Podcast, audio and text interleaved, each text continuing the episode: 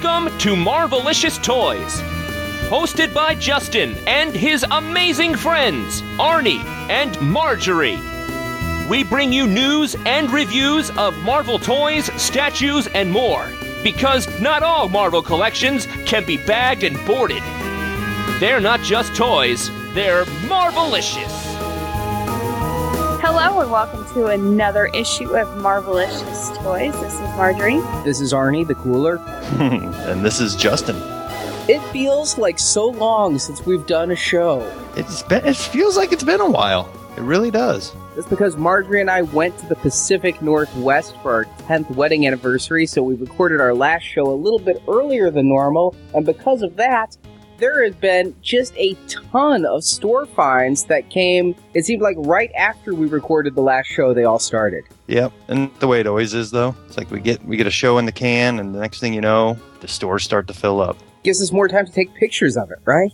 Isn't that how it works? Oh wait, no, we procrastinate and then do it on the last day. What's this Yeah. we, Tiger? In theory, yes, we should have more time to take pictures.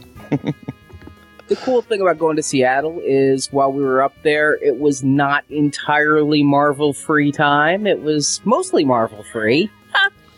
Eh, kinda, sorta, in a way. We did see the Avengers on a real IMAX. And that was kind of fun, except it was really hot and full of people. It was still sold out.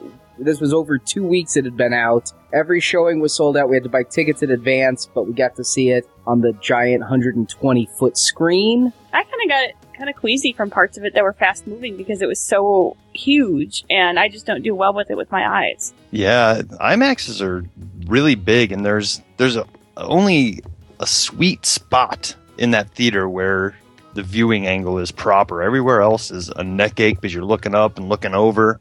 We, we sat in the very back in the middle, like the last row. Like literally, you could look over behind where our heads were resting, and you could see straight down to the floor. that's pretty cool. Yeah, we probably had some of the best seats in the house, but it was still very big because this is a real IMAX. A lot of those IMAXs out there, they say IMAX, but they kind of meet the minimum definition. is like, what do you call the guy who graduates last at medical school? Doctor?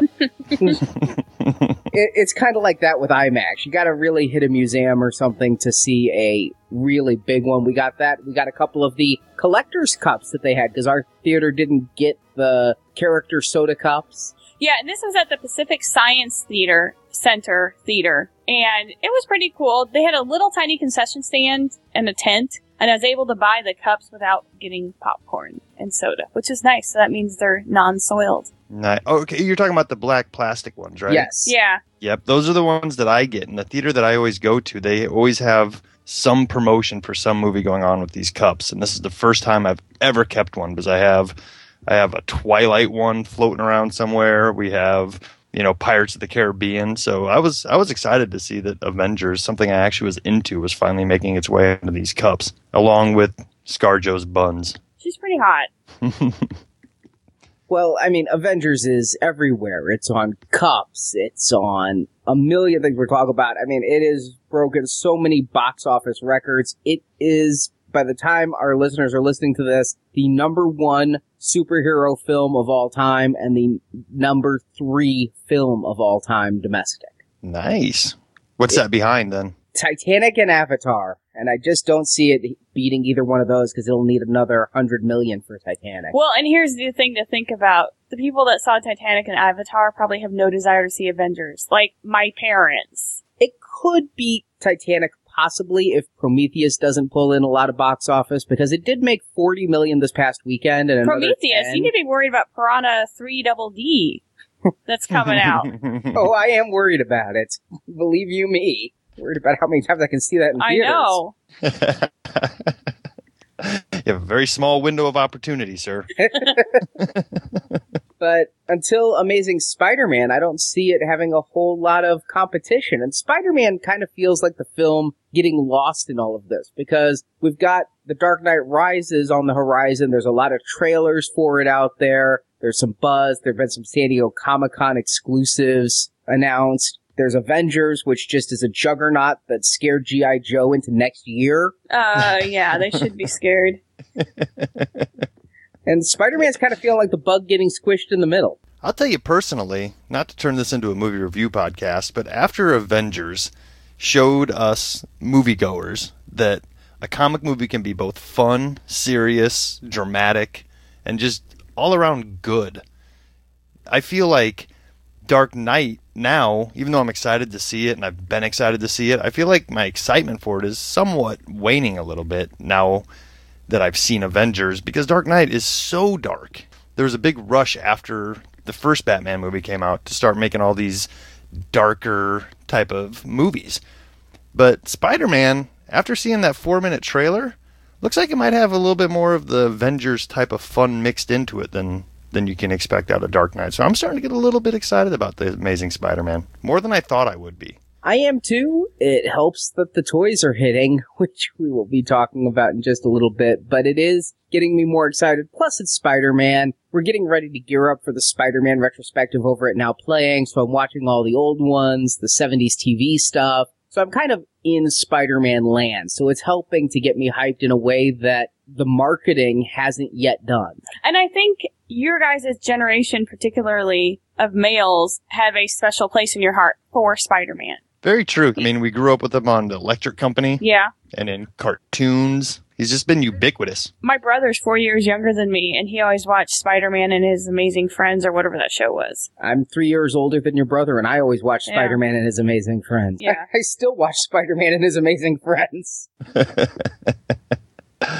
well, the Blu ray for Avengers was announced, and a lot of the things that I speculated would be on it when we did our last show talking about it and when I did the Now Playing review are on there. The extended scene that will finally tell us why Harry Dean Stanton is in the movie. It's also got more with Nick Fury and the Security Council, more with Maria Hill. So there's going to be some great bonus features on there, plus of course commentary and a new one-shot short movie coming out in Blu-ray and 3D Blu-ray, which of course will be the one I get. But it's too late for my birthday. It's coming out September 25th. Damn you, two weeks too late. You can still get it. It's not like you won't ever get it. It will probably be at Walmart, Target, or Best Buy, wherever the exclusive is. Because there's going to be an exclusive. Just get an early birthday present. Or is it after your birthday, is what you're saying? It's after, two weeks after. Uh, well, just be a good boy and you get a late birthday present. But in addition to the DVD, the Blu-ray, and the 3D Blu-ray, all of which of course have different cover art, and the 3D Blu-ray, the best package has the art we've seen so often as to be sick of now. There is just announced a 10 disc Avengers box set. 10 discs. Is it all the Avenger movies leading up to the Avengers movie? Yes, on regular DVD and then the ones that came in 3D, 3D DVD. Six movies. Ooh. In case you haven't been buying them as they come out already. This is a little excessive, don't you think? I instantly pre-ordered. Of course you did. Is this a surprise to anybody? Now, I already have Captain America, Thor, Iron Man 2, Incredible Hulk, and Iron Man. So I already have seven of the 10 discs. But I was going to get the 3D Blu ray of Avengers anyway. And the MSRP on the set is $220. I went ahead and ordered it at Amazon for 153 but Amazon has that great thing where if the price ever dips lower, I get the lowest price from the time I've pre-ordered till the time it ships. And you're likely to get it a little bit lower based on other sales because Amazon usually price drop and lower it. and they're just teasing us right now, but it looks like it comes in a briefcase like what the Tesseract was kept in. That's kind of cool. It also has a bonus disc, which they're implying is exclusive to the 10 disc set called the Phase 1 Archives because all the movies Iron Man 1 through Avengers they consider Marvel Studios Phase 1. And it has exclusive memorabilia from the Marvel Cinematic Universe. What could that be? I don't know. But right now you can only pre-order from Amazon and Barnes & Noble and Barnes & Noble being a bookstore, I'm not sure they'll still be open when this comes out in September. So I pre-ordered it. How much is it? 220, but I paid 153. Here's my thinking. They're going to reveal more details as we get closer and if they're not $150 cool, I can always cancel. But they have said this is going to be a very limited set. They have not given a edition size, but my fear is that they'd sell out before the fact, which has happened with things like Star Wars The Old Republic, the collector's edition, being how big Avengers is. Being a billion dollars worldwide big, I'd rather have my pre-order in and guaranteed and cancel it later because Amazon, they don't take non-refundable deposits. That's true. But let's move away from the discs and into The Spectacular Store Report. like I said, I cannot escape the Avengers anywhere. Not that I necessarily would want to, but I'm going to the grocery store to pick things up. There's a giant Avengers display of Dr. Pepper. One of my employees had bought a bunch of soda for her son's graduation party, and she was trying to foist full and empty cans of the Avengers Cola on me for you. And I told her we can't go down that path. But she's like, look, it's Hulk and he's cute. You told me about this as if I would want used soda cans. Oh no, she gave full soda too. Okay, well, that's no better because they leak. I told her that, and she's like, well, I'm gonna wash them out. How's she going to wash them out if they're full? I'm Well, confused gonna by empty. this whole thing. She's gonna empty them and then wash them because her and her husband are collecting them too. I don't want them. I just don't want to do that. But now they're selling dog tags, including holographic dog tags at the checkout at Target. They've got kid shoes. Marjorie, you mentioned you found some bracelets. Yeah, you know those like rubber bracelets, the ones that Are you talking like buddy bands like they sold on Saved by the Bell? no, you know like those ones like the Livestrong bracelet, those rubbery ones. Oh yeah, yeah, the ones that eat through my flesh. I also have an allergic reaction to those. Those are the ones that make my arms swell up like sausages. Yeah, and they make me look like I've been attacked by a zombie. Yeah. Anyway, at Walmart they had a big display on a Disney princess display, no less, with Marvel rubber bands, and then they had charms you could put on the rubber bands. They had regular Marvel, like it was Wolverine, Hulk, and Spidey, and then they had Avengers themed, and the Avengers ones were two packs. Interesting. I will not be buying any as the caustic nature of them. You never know. They could be, you know, higher quality Chinese rubber. Plus, they're just that generic clip art. It's not like you're getting anything special that we haven't seen a million other times. ScarJo in her kicking pose and Hulk. But they cut off the bottom of her body, and it looks kind of funny. I was surprised because I was at Walmart and they had huge poster displays. And you know that VR app that allows you to take a picture with like a superimposed character? The one I could never get to work. Yeah, that one. Yeah. It looked Of it looked neat. I installed it and I tried launching it, and all it does is stay on that screen for the entire time. Oh, it takes a long time to load, even on a 4S. But they actually, if you want to practice with it, sell the posters that will activate that app now. Huh. They have Hulk, Cap, Iron Man, and Thor for $5 a poster, and you can hang it up anywhere you want and then pull out that app and make the character go there so you no longer have to pose just in a Walmart. You can do it in the privacy of your own bedroom. There was no ScarJo one.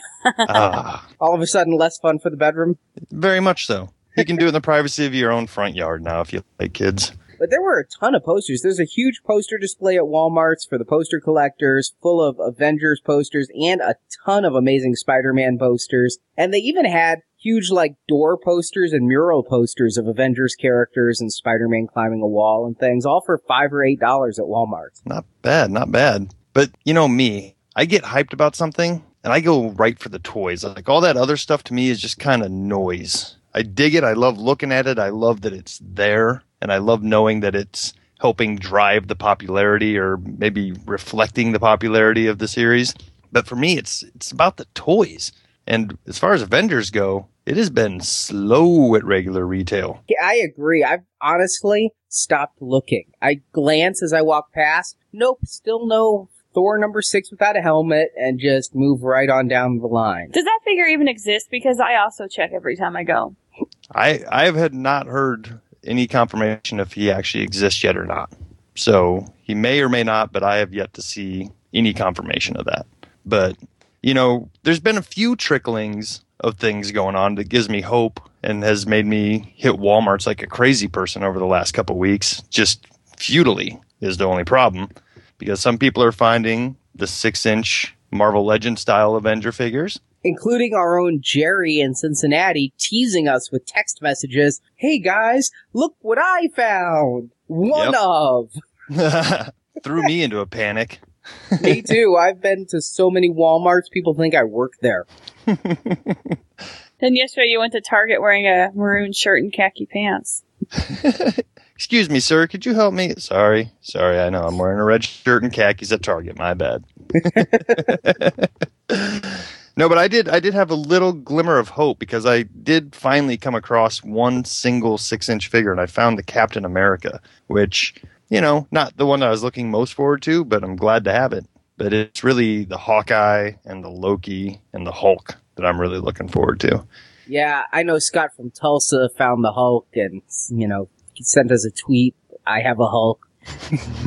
I think it has to sting to find Captain America though, because when I go and I find just one, that just means you're just like 10 minutes too late. And if you, I'd just gotten off my butt 10 minutes earlier. Exactly. It's not even like a, a consolation prize. It's more of a, I kind of wish I didn't know that these were here. I'd rather just thought that they were never here and gone about being ignorant to the fact. I agree with you. I, being the cooler that I am, hit all of our stores and then I'm like, well, let's see what's going on online for these. Hmm. And I hit eBay. Hawkeye alone is in the 50 to $70 range. Yikes. The others aren't so much. Hawkeye appears to be the top seller from that series. So I, I saw that Big Bad Toy Store was pre-selling a full set of six. And so I went to check that out. They were pre-sold out at 200 a set for Whoa. six figures. Whoa. this is one that I can't fault anybody for going online because, you know, experience wants me to tell you slow down. They're going to show up. It's early. There's only been a few sightings here and there. Not all Walmarts have gotten them. They're not fully through the distribution. But at the same time, something scares me. Something about how many Thor figures were left over, you know, and put on clearance that maybe makes me think Hasbro might have dialed back the quantity on these and they may become great white buffaloes that we never see at the store. I wonder about some of the harder to find characters. At least in our area, bearded Thor sold through fast. And I know a friend of ours, Chris, I helped out by getting one of the bearded Thors for him because he never saw it up in the Chicago area. So the movie Thors st- stuck around, but that bearded comic Thor moved pretty fast. These, I could see, again, the Hawkeye and some of the other characters becoming harder to find. I do think you'll see them. In fact, the cooler can pretty much bless all listeners with finding these because I took care of it. It's okay. well, as soon as I found out that you had done that, I planned a good late night toy run. So you will find them all and spares to boot. I'll find a whole pallet full of them. You're welcome.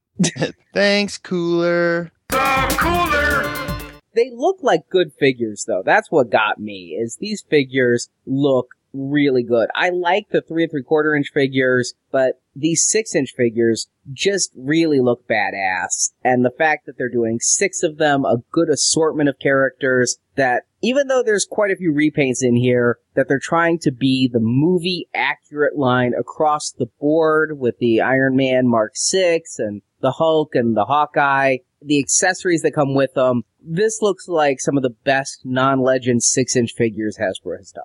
Yeah, I mean, just just going by the one that I do have, the cap, I'm really really impressed with it. The color is a little a little bright. The blue's a little bit on the on the brighter side, and the red's a little bright. But that's that's compared to the three and three quarter inch action figure, and I'm not sure which one is more accurate. But it's still an incredible sculpt. And they did something new with the shield for once on this one. If you when you finally get your hands on it, you'll be kind of impressed. Instead of having the little ring thing that they've had on some of them or the straps on them, they have undoable straps that you can actually take out and have the little peg notches in it, so you can adjust them to put over his shoulder or have them hold it like a regular shield. So I thought that was a little bit of a neat little touch that they didn't necessarily have to do because they've done so many cap shields over the last year or so that they could have just grabbed one and popped it in there.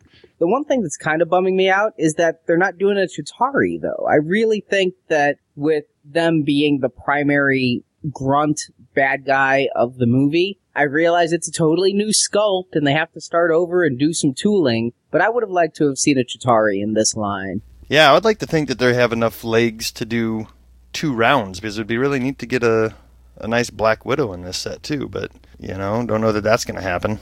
And a Mark Seven Iron Man would be cool too. But moving down in size from 6 inch to 4 inch, Avengers Wave 3 figures are starting to hit Walmarts as well, according to reports, including from our photo editor Jeff, who with his daughter found a Skrull and a Hawkeye. But that Black Widow, she's one per case. That's why I pre-ordered a case of these. If I'm lucky enough to find them at Walmart before Entertainment Earth ships, I'll cancel the order, but I sleep better at night knowing that order is out there. Yep, you'll have at least one because that will be the new Sif. And you know, I've heard I've heard Toys R Us are starting to get them, and actually, just this afternoon, I stopped by my Toys R Us and I had just missed them because somebody left. And this is this is a good consolation prize. Somebody left the comic series Skrull Soldier there for me, so I was pretty excited about finding that. Nice. How is it? He looks pretty sweet. I'll say this: he looks way better than the Marvel Universe version that we got a couple years ago. And eventually, we're supposed to be getting a Chitauri deluxe figure with the chariot, right? Yeah, that flying thing. Yes.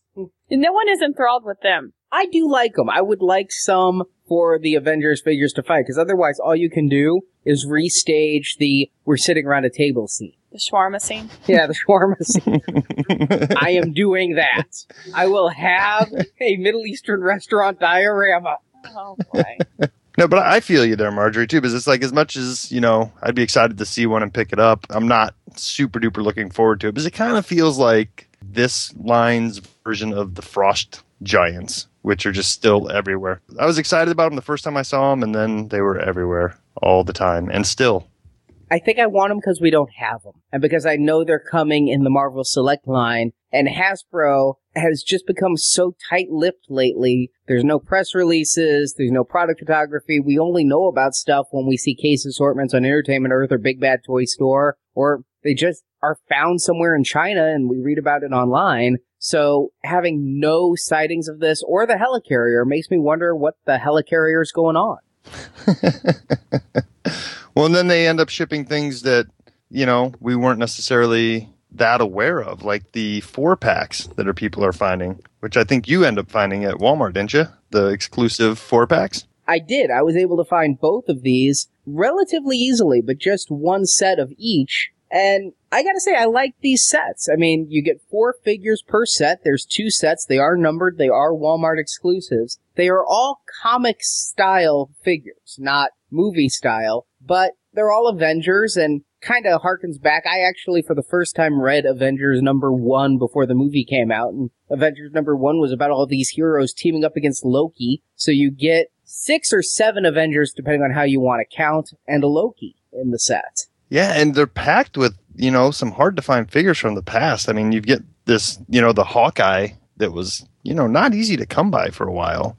And the Loki that the only way you could get it before was packed in with that giant scroll from a couple years ago. And the Loki's a good figure. I love the face on Loki. It is just so comic booky and wonderful with the chin and the smile. He looks demented. He really does. Just like comic Loki should. Yeah, I I really am a fan of that figure and the wash they've given him and just the look of him and the scales on him. My complaint about Loki is they didn't give him the staff that he usually comes with. All he is is just the figure. And I, because he had a staff in the movie, he has a staff he often uses in the comic. I thought they might have thrown that in. Hawkeye, yeah, got another one of him. Happy to get him. It's just a straight repack, but a nice figure. I think they've sharpened up the paint app a little on him as well. And in that one, we also get what Iron Man is that with the winged hat? It's like a Silver Centurion or the Centurion Kitty Cat Iron Man. Centurion Kitty Cat Iron Man. From the Iron Man 2 series, a repack of the classic red and gold armor Iron Man with the winged mask. He was wave 2 of Iron Man, figure 28. If you want to go back in your reference. No, wait, is that a repack of the Iron Man 2 figure or the previous release of the Marvel Universe figure? Because they had similar figures in both lines. Ah, it's the Marvel Universe one. He's got a 2011 copyright in his upper thigh. Aha. That's where it should be. That's where I keep mine. yeah, I mean there's some there's some repacks in here that aren't all that exciting, but you know, it could be worse. It could be figures that are still sitting on the pegs. True, true. This Iron Man, though, in case you didn't have enough of the bugle type accessories of, and I mean bugle It- like it's the his horn of cornucopia. the, the what? Horn of cornucopia. From Thanksgiving. He's going to put his fruit and veggies in it. Well, this Iron Man comes with two, one for each wrist. and that's just too too many.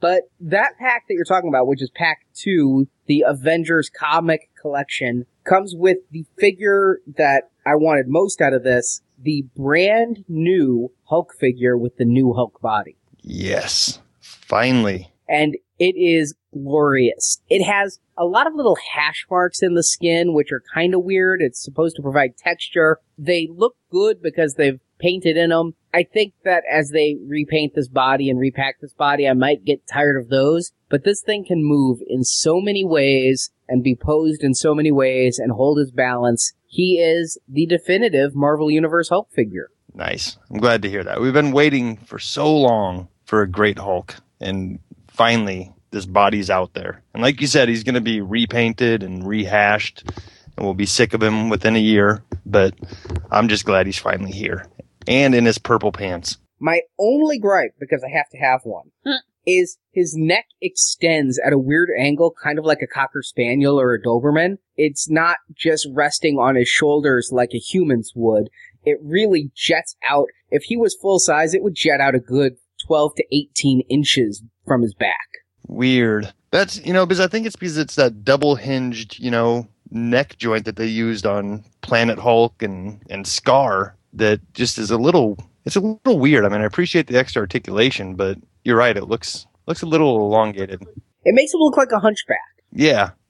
But I, if you already have these other figures, I'm not going to say Hulk is worth the price of entry. We're getting him later this year, possibly a slightly different shade of green if the online picks are accurate. But he's co- this body's coming later this year, single carded in green and in an Avengers multi pack in red, leaving only gray to do.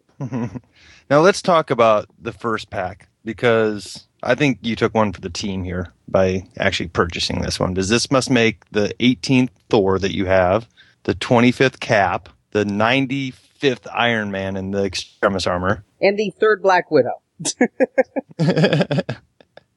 Actually, probably like the sixth Black Widow when you count the light up base figures and everything else. exactly. With her coming out in that that Toys R Us light up base figure, I thought this would have been where we finally saw that blonde version of Black Widow that's been rumored about forever.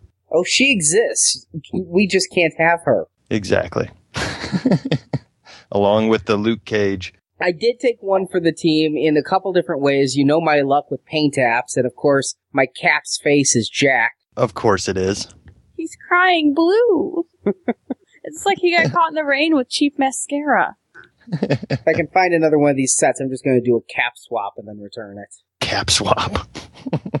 but it's a good set for those who don't have these figures and when you know this is absolutely perfect marketing to a new collector or a kid now, i don't know about kids i don't know if kids play with action figures anymore but to a new collector coming on the market who's like i liked avengers i want avengers figures this was a good set of repacks my only gripe is why two iron men why two iron men Again with the two Iron Men. You know, it seems to be the one that they keep popping out there. Maybe it's because Iron Man is the most popular character, and if you just buy one set, you want an Iron Man. And so rather than overbalance a set, although I think after the movie, if you're just going to buy one set, you want the one with Hulk. Yeah. I think so. But Iron Man is easily customizable too. True. If He you, just slaps some paint on him and he's a brand new Iron Man. if you go that way, I think the customizers are the minority, though. You don't really. No, I meant it's easy for Hasbro. Oh yeah. yeah, But they didn't even do that. I mean, we got repaints of existing figures here, or not even repaints, just repacks. So I suppose they think that's the draw. I mean, that pack is is a little bit a little bit difficult because that Thor is still available on a single card and over at Toys R Us in a light up figure base. And if you don't want that Thor, there's 500 other Thors in the Thor line. So, but I think you're right, Arnie. I think they're trying to catch new fans. You know, people who are just coming on board now, and this is a great way to get caught up. But with that being mixed in and having a brand new Hulk figure, we're going to have new fans and old fans all looking for that same pack. So I think that one's going to go first most of the time. here's what I really give this. Those light up base figures you're talking about over at Toys R Us, those are what, 25 a piece for per figure? There's 17. 17. Okay, they started at 25. I paid 25 for wave 1 and then they came down. Yep. These sets, you're getting four figures for twenty nine ninety nine.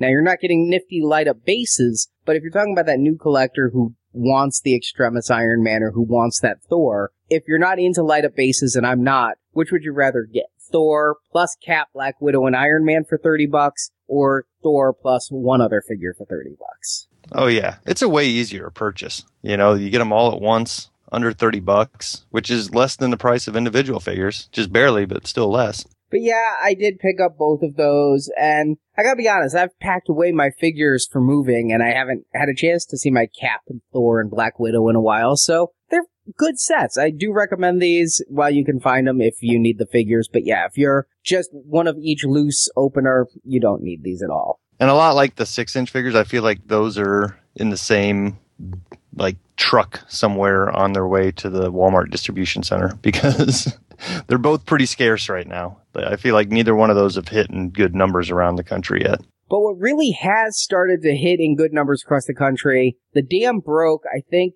June 1st might have been a street date, but Spider-Man exploded all over the place. His webbing is everywhere. You walk into any store, you're sticking to it like gum.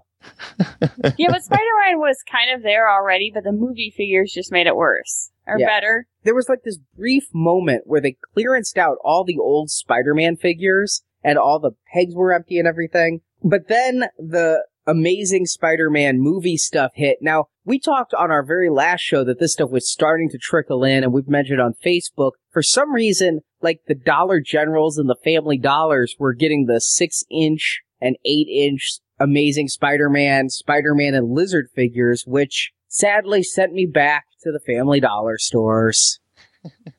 But you survived. I did survive. I didn't find any of those. I did find some two inch Spider-Man and Iron Man 2 figures. So again, back to that, it comes in every scale. I did not buy these, but I did see them out there. So there is a line that you're not going to cross, and it's somewhere between four inches and two and a half inches. However, the line moves based on the toy line. Depends on the cuteness. Like your grab Yeah. zag is probably an inch and a half, but that's enough to satisfy me if it's cute. But the line is a floating line. It's not drawn in the sand or concrete or anything. Yes. It's wherever he wants it to be at that given moment. it depends on sculpt and paint, and those look cheap. And they weren't cheap. They were about five bucks a figure. If they'd been one dollar a figure, I might have come home. Yeah, that's easy pass. But thank God that Spider-Man toys are now everywhere. I don't have to go to Family Dollars anymore. I Till just the next time. just have to go to Walmart. But again, our primary focus of collecting is three and three quarter inch figures. Ouch! Let go of my arm on the price of these Spider-Man figures. Did you see how much they are, Justin? Well, it depends on where you're at because Toys R Us is asking ten for them, but a few of the WalMarts I've been at, they're only seven forty nine. My Walmart was eight ninety nine. My Target was nine ninety nine. Ouch. Yikes! I know. And we talked a little bit about this series of figures. I did pick up the entire set. but uh, Did it surprise you, Justin? The man's mentally ill. no, no, no. I, I'm not surprised. Nothing surprises me anymore. I'm learning.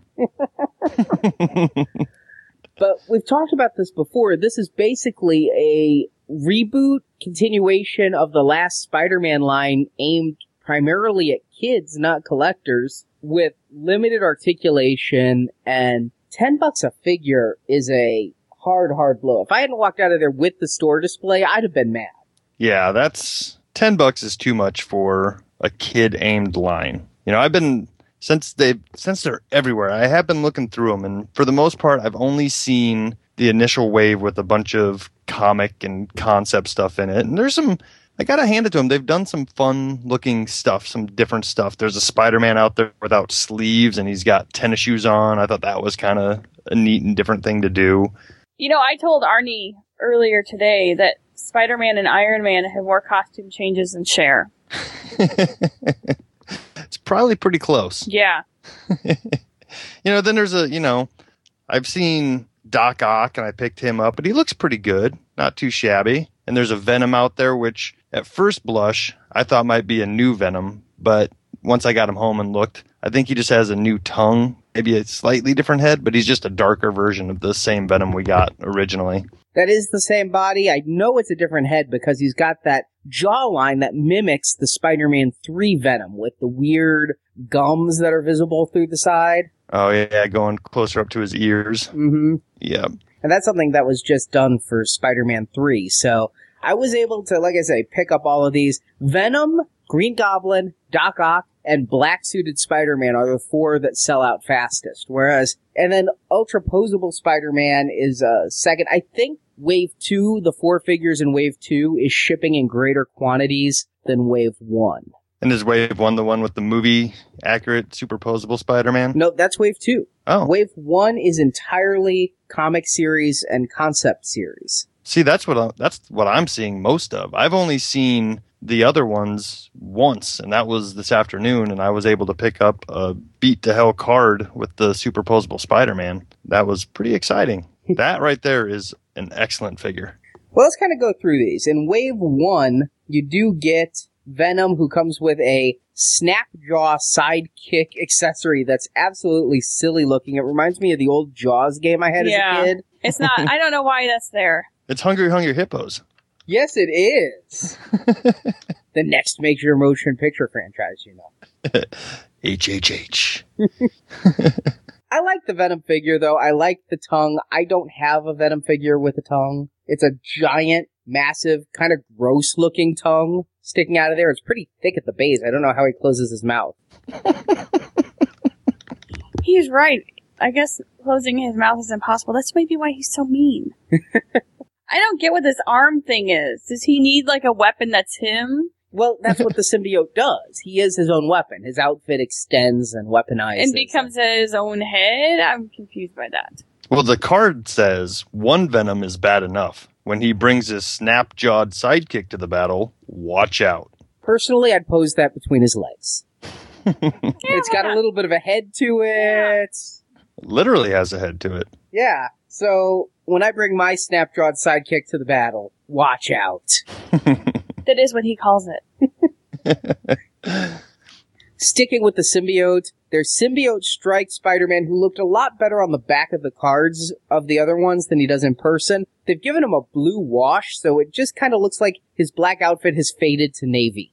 Yeah, I've seen that one a couple times, and I just didn't feel compelled to get him as we have gotten, you know, black suited Spider Man quite a few different times throughout the lines. And with them not being super articulated, I didn't feel like it was too necessary to pick him up, but he's a good looking figure. I like the black look. I wish it wasn't so blue. I think the Marvel Universe ones are superior. Both the last Spider-Man line and this Spider-Man line seem to refuse to give us just a black figure. They're like, well, no, he's going to be blue with some black tint. But I like his little symbiote spooge plasma cannon. Yeah, that's kind of bizarre too. And I, is this line aimed at children more than the other lines with all these action features? Yeah, I think so. Okay. Yeah, this line is meant to replace the Spider Man line that's been out there that was directly aimed at the kids. So, That came with like the water shooting venom. yep. We'll get to some water shooting figures. Next up, we have a green goblin with a missile launching glider. I actually like this figure because he's different enough from the Marvel Universe. He's just really bright, bright green. It seems to go very well with that Spider-Man and his amazing friends three pack that came out at Toys R Us a while ago. Well, yeah, that's what I'm wondering. Is this a repack of a figure or a repaint? Because Well- that this Green Goblin looks very familiar. See, and this is the one that I've been trying to find at the stores just so I could make a comparison because there's the Green Goblin in the Marvel Universe line, and then there's the Green Goblin from the Spider Man line, which are both different. And I'm betting this is the same as at least one of those. I can't imagine they do a third sculpt of this style. The face looks so familiar. It's more demonic than the other, but I think it's a repack of the body. I think that's a new head though. I really do think that's a new head with the flowing purple hat. But the body, it's got knee articulation, double jointed elbow articulation. It's got a pretty well articulated body for this line, and it's so it can pose well on the glider. That might very well be the MU body reused. It looks a little thin for the MU body though. Yeah, well, the MU body was a pretty unique sculpt because it had the scales and everything. And this does it. too. Hmm. Yeah, I'm I'm kind of excited to get my hands on this one. I'd like to do a side by side comparison. So as soon as I do, I'll take some pictures and we'll put them on Facebook. Then we get to a couple of the sillier figures. Hydro Attack Spider-Man with action wing glider and underwater mask. It's Scuba Spidey? and honestly, he looks like Scuba Steve from Big Daddy, only with webbing instead of flesh. Yeah. Scuba Steve. He's got way too much blue on his outfit. Why does Spider-Man need to swim? Can he just take off his outfit? I don't understand this. What if he's fighting Hydro Man? Well, I don't know why he needs to have a more blue outfit. Now, one thing about just about all of the Spider-Man here is they've got this giant spider logo on the front to try to harken to the movie. So these are all new sculpt Spider-Man figures. Yeah, I will give him that. I mean, from the ones I've seen, these aren't just repaints from the from the previous line. They've gone out and created new sculpts, a lot with the same lim- limited articulation. But yeah, this that one falls directly in the category of snowboarding, Spidey. Then they've got Capture Trap Spider-Man, who is very much like a Ben Riley Spider-Man. He's got the web shooters on the outside of his wrists, the giant spider that crosses over to his back. It's not exactly right. It seems to be a bit more grooved, and he comes with a giant play feature of a claw that he can use to trap villains. yeah, that one's on my list that I'm slowly making of, you know, watch for these things to go on clearance or the price to come down because they're super clogged. Because it's you're right, he's very close to the Ben Riley Spidey with the the wrist gauntlets, but a little bit more beefy than the one that we got previously. They're not super clogged. He's super clawed. He's got the trap attack. Now, the next two kind of confused me when I first saw them, and I think we're into series two now. There's comic series Mega Cannon Spider-Man, and this looks like a very classic comic book Spider-Man. He's got the small spider on his chest again. He comes with this giant yellow, honestly, it looks like some kind of, like, Flying beetle. I was thinking some kind of, like, Gulf Stream thing, like a motorized thing you'd use to propel yourself in the ocean. I can see that. but there's also Web Cannon Spider-Man. And because I was going on names, I'm like Mega Cannon and Web Cannon, I was confused when I just picked those both up. but they're distinctly different figures. Web Cannon is concept series, meaning Hasbro's making it up, but it's actually a pretty good likeness of the upcoming movie figure with silver eyes instead of gold. They seem really big on the gold eyes. Even the roleplay masks have the gold eyes. But because he's concept, he's got a silver spider on his chest and silver eyes and a dark blue suit and a silly projectile shooting thing. See, that's the one that I kept seeing and getting excited that I found the superposable one, and I was just like, oh nope, it's the same same old one. That one seems to be lousy on the pegs. Hmm. Okay. What? I'm gonna be a good girl, not make any jokes about the little hood and cover for the missile. Sometimes all you have to do is mention it. Yep.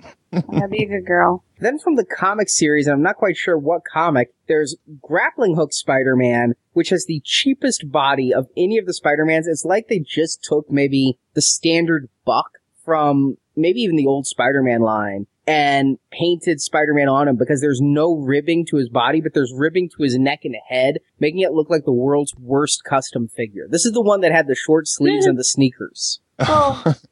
I'm gonna have to say that this is a no-win. Why does he have sneakers on? Spider-Man doesn't need sneakers. He's all Yeah, he has boot bottoms in his outfit. Yeah. So Yeah, it's it's silly, but interesting. It's, you know, it's the worst figure of the line, honestly.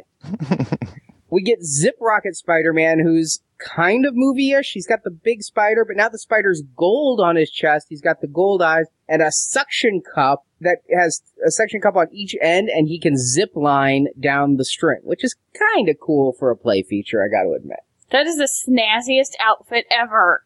is that the lighter blue? Yes, Yeah. it's like formal Spidey wear with the gold and everything. It's like he's going clubbing. He could use the sneakers. Justin, you don't wear sneakers to a club. Oh, if they're the right kicks, you do. No, no, no. How about Adidas? If you're going to the right kind of club, but not the club Spider-Man's going to. He's going to a fancy club, perhaps a dinner club with dancing, or a swing club, or maybe even a nice club in Miami. Bienvenido a Miami, Spider-Man.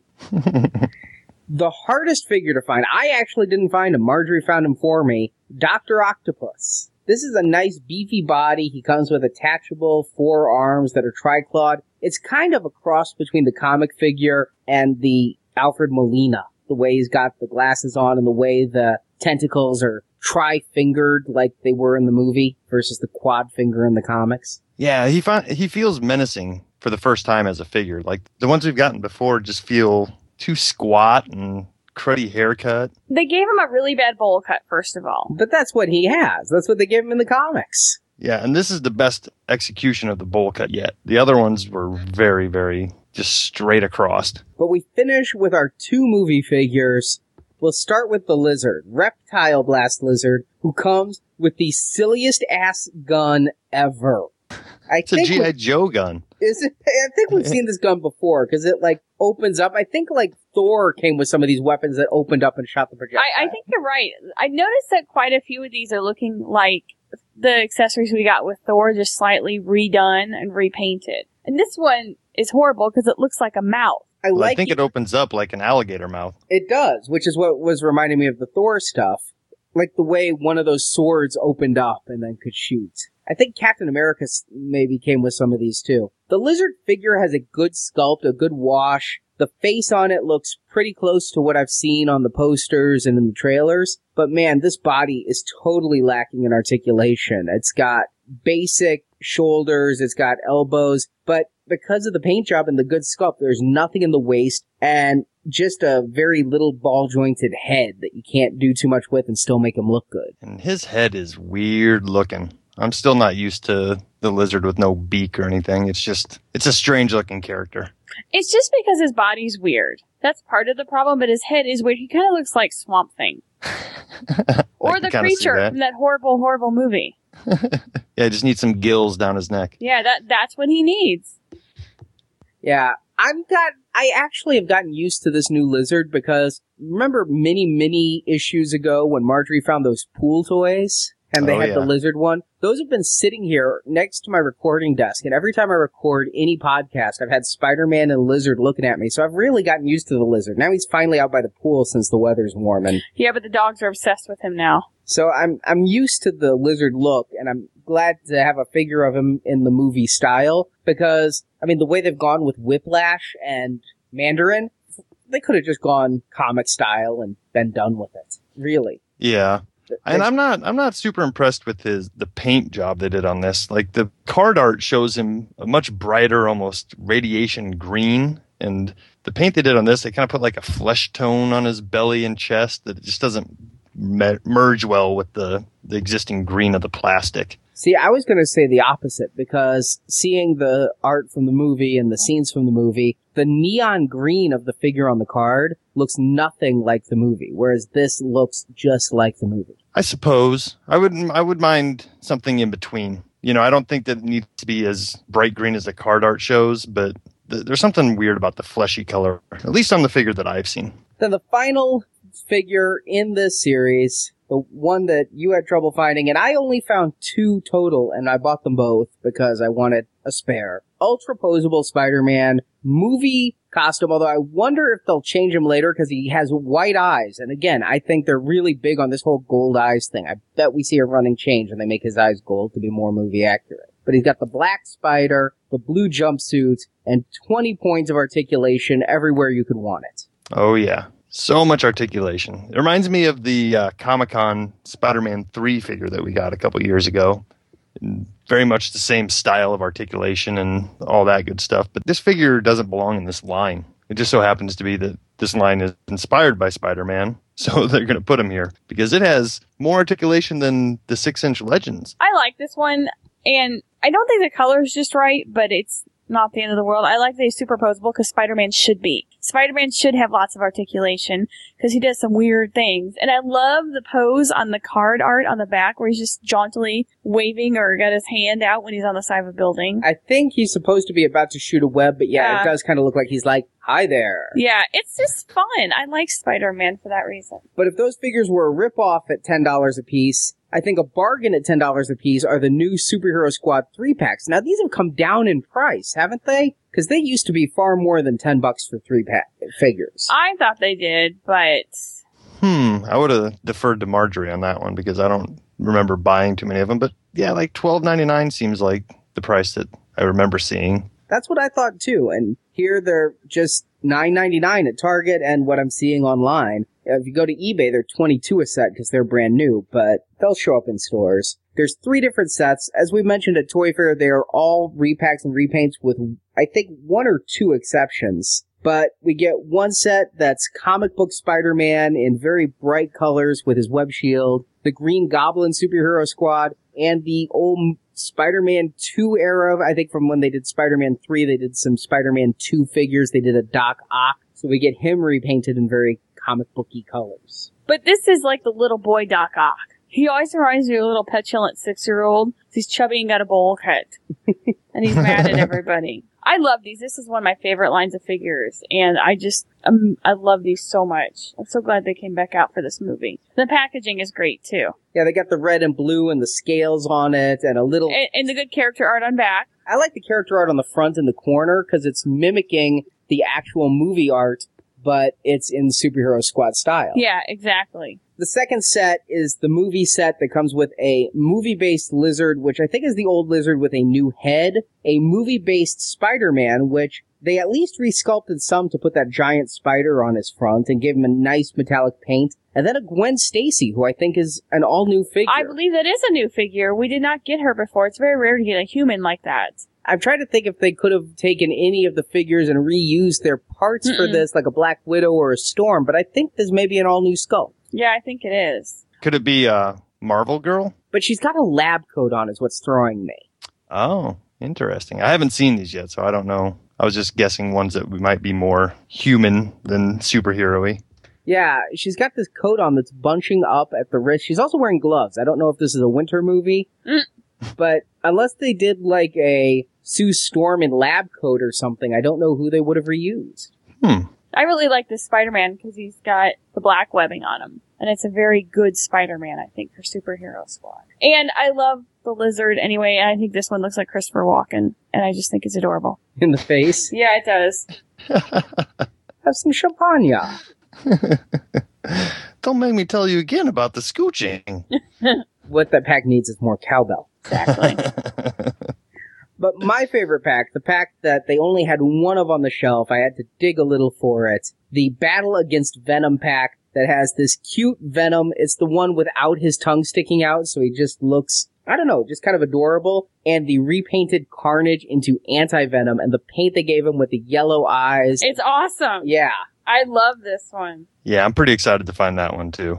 I mean, Anti-Venom, if you read the comics, you know he's not even a character anymore until they bring him back again anyway. And I can't believe they made Anti-Venom, but it's so perfect. I almost wish they'd used a different sculpt for it because he didn't shoot out that many tendrils. He was more solid, but it's just, it's a great paint job on this. and It's so very striking with Venom. And they gave Venom this really iridescent blue paint. I just love that pack. And he's got a great expression on his face, too.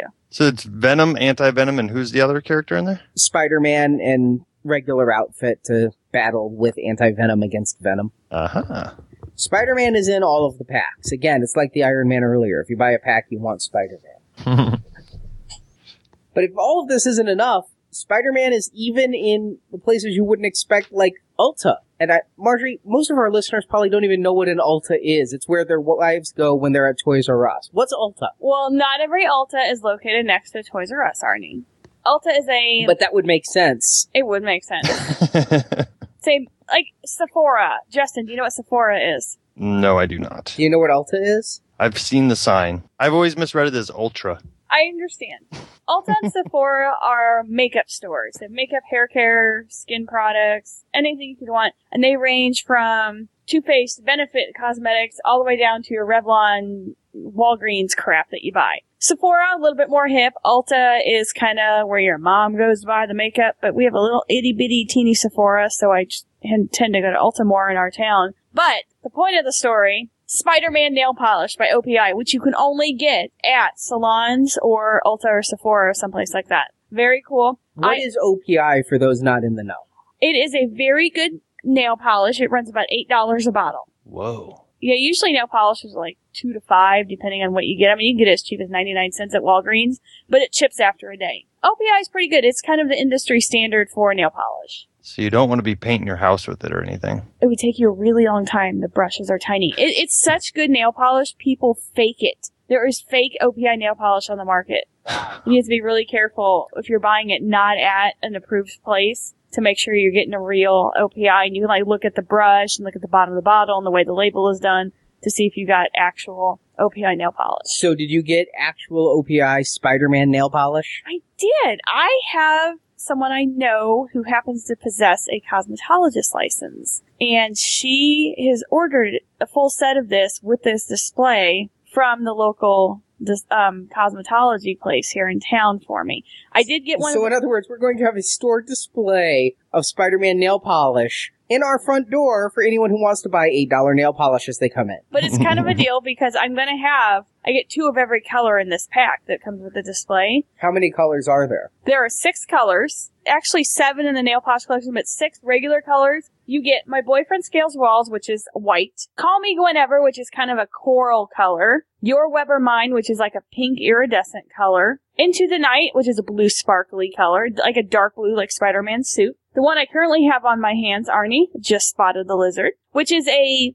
greenish gold iridescent. And like if I hold my hands a certain way, it looks really green. Certain ways, it looks kind of greenish yellow. In other ways, it looks like C3PO. That's kind of cool. Yeah, it's actually not bad. And then the other one is number one Nemesis, which is kind of a grayish with dark sparkles in it. I've got that on my toes right now. I don't know if you can see that, Arnie. Of course, you probably didn't look at my toes today.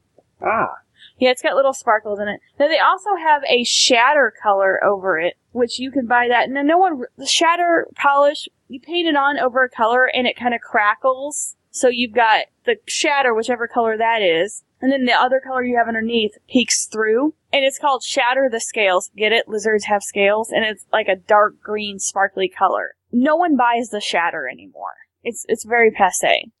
And here I was liking it. Really? Yeah, no one uses it anymore. Get with it, Arnie. Well, you got a sample four pack, and then we have the full amount on the way. So I guess I'm not the only one a little bit hyped for Spider-Man. I wanted the nail polish because it's Spider-Man nail polish. Come on.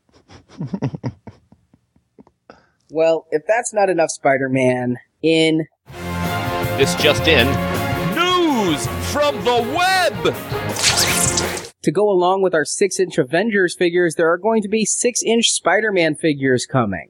Yeah, I'm pretty excited about these too. This is where we're getting that ultimate Spider-Man, the new outfit. The Miles Morales, yeah. Yeah, the black and red. That'll be pretty cool. And then a movie accurate Spider-Man. And there's a lizard that we've seen pictures of coming out too. And that one, I don't know. I mean, I'm sure I'll pick it up when I see it, but it looks a little weird in that package photo. The way they've done his neck. Yeah, but I'm sure you can probably push that down and hide that problem. I like that he comes with a little iguana. Yeah. yep, those are those will be exciting, but right now they're just kind of floating around out there overseas. So who knows how soon we'll see him here. Speaking of the six inch figure lines, I got all excited when Entertainment Earth emailed me and said there's a new case revision of Marvel Legends hitting that's going to ship in August. And I'm like, yeah, maybe I can just order a case of the variants or something. It's Wave 2 Revision 1, but then I saw the figure lineup and I'm like, what the hell is this lineup? Yeah, it seems like they're shipping all the figures that are already clogging the pegs, except for the maybe the exception of Ghost Rider. Iron Man. They aren't shipping Iron Man, which is the one I can find you anywhere. yeah. but it's Constrictor, Ghost Rider, Heroic Age Cap, Dark Wolverine, Hope, Phantom X, Drax, and Big Time Spider-Man. The only ones of which you might find a variant on would be Ghost Rider, Wolverine, and Spider-Man, and maybe Cap if you're really into that shield thing. Yeah. This doesn't seem like it's set to alleviate the problem of finding these variants. It seems like it's just going to clog the pegs with figures that are already the ones that are common to find. Well, for me, no legends are common to find, except Iron Man. That's the only one I can find you reliably. Maybe a claw here and there. Yeah, I still see Constrictor laying about a bit. But, I mean, it would make sense to me if this had some of the variants in it and it brought out the other wrecking crew and it brought out the other madam and it brought out big time Spider-Man instead of just Future Foundation Spider-Man. And it brought out the Wolverine instead of the Daken figure. But this is got me real worried, especially about the Madam and the Wrecking Crew variants now. Yeah, exactly. But- like you said, there are there is a little hope in here that it could be just Dark Wolverine and it could be variant Ghost Rider. But a lot of people would be happy to find either or on the Ghost Rider at this point. And it says big time Spider Man. So But you can't trust that because the last case said big time Spider-Man because that's the non-variant figure. And it specifically says on these cases, figures may be variants. We can't guarantee which one you get. right. Now, my only hope, because I know these figures have been spotted. Mitchell, one of our listeners, has found some of these figures in stores weeks and weeks ago, the non-variants. But Entertainment Earth does say they have Wave 2 shipping in June, which is the base Wave 2 assortment. My hope is that means June is when the non-variant figure cases are going to ship in mass. I do too. And, you know, one thing that we didn't talk about back in the store report that I just want to mention quickly is that I feel like a lot of these stores were just maybe not ordering or holding up for these big toy aisle resets because both Walmart and Target are in the middle of resetting those aisles to get Spider Man, Batman, G.I. Joe all in there. And these are just kind of running lines here the Marvel Universe and the Marvel Legends. So hopefully now that these movie things have gotten their way out there, got their peg space, now some ordering can go on for the things that have been sitting there stale for months. I hope, because I really thought that I'd find some of those non-variant figures hitting the stores the way I do. Not one sign of them, not even a sign that I've missed them. No, same here. And also with that, Marvel Universe has been really stagnant. I've seen them restocking that first wave with uh, Iron Fist and Storm and Daredevil. I can find all of those figures now pretty commonly. Yeah, remember when we were excited for those months and months and months ago? I always get that old slash new figure syndrome where I'll call Arnie and say, "Hey, do you need this?" He's like, "Yeah, it's old. I've already got it," because I haven't seen it in so long, and it just all of a sudden one resurfaced at the front, and I think it's a new figure. mm-hmm. But to get really ahead of ourselves, I mean, that's Wave 17. Some Wave 21 figures are showing up on eBay. Crazy. Jubilee, Blastaar, and Professor X are showing up. I mean, they're going for crazy amounts. Professor X sold for a $130 shipped. Yeah, people just hold on for a couple months. They'll be out there. Just wait until Arnie buys them. yes, Arnie will spend the 130 bucks. That was not to me. that did not sell to I know, me. but all people have to do is wait and watch our Twitter or Facebook, and once they see Arnie has bought it, just go to Walmart or Target. It'll be there. It'll be fine. the cooler. That's you know that's a wave beyond the ones that we were hoping would be shipping by now. Yeah. So And he also, the same seller had up for listing the Marvel Universe three pack of the Heroic Age heroes with Red Hulk, Iron Man, and Thor. So that should be coming pretty soon. It sold for a very reasonable $37. If I'd known that, I might have bought it. wow, Thanks, Arnie. Delayed everyone else getting it. there's a buy it now one for 45 under it. That's. Shut it, Justin. You heard that? I only said it out of the left side of my mouth. I don't know how you heard that.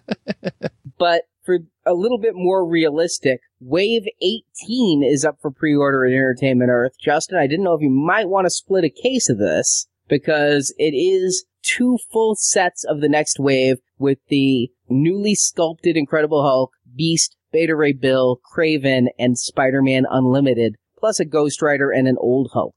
Oh, interesting. Yeah, I think we might have to do that.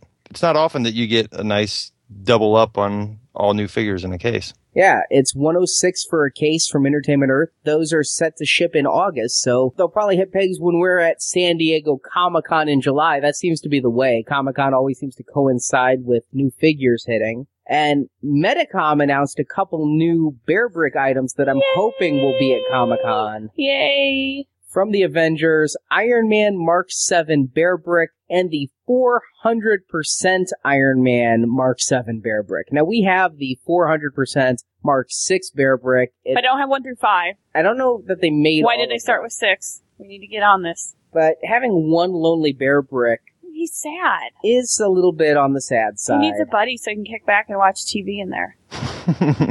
And I need the 100% also. Just saying. I'll be getting those because we have the complete set of Marvel Bear Bricks. Yes. So we've got I love the bear bricks. I can't read the side. I have no. idea- I don't know how much 1575 yen is. Yeah, It's about four bucks. That's a lot of yen. Yeah, I just made it up.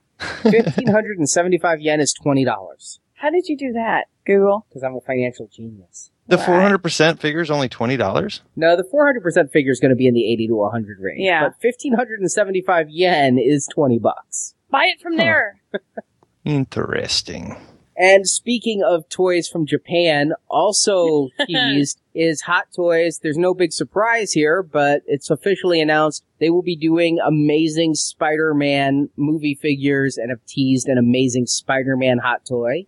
Awesome. And once again, I'll be interested to see how they treat the lizard because that's going to be kind of like the Hulk. You know, you can't hide a lot of stuff when, when you're not wearing anything. Assuming they make a lizard. I mean, Oh, I, I, I meant seams and joints. okay. You meant like Uh, balloons or something, balloon bags.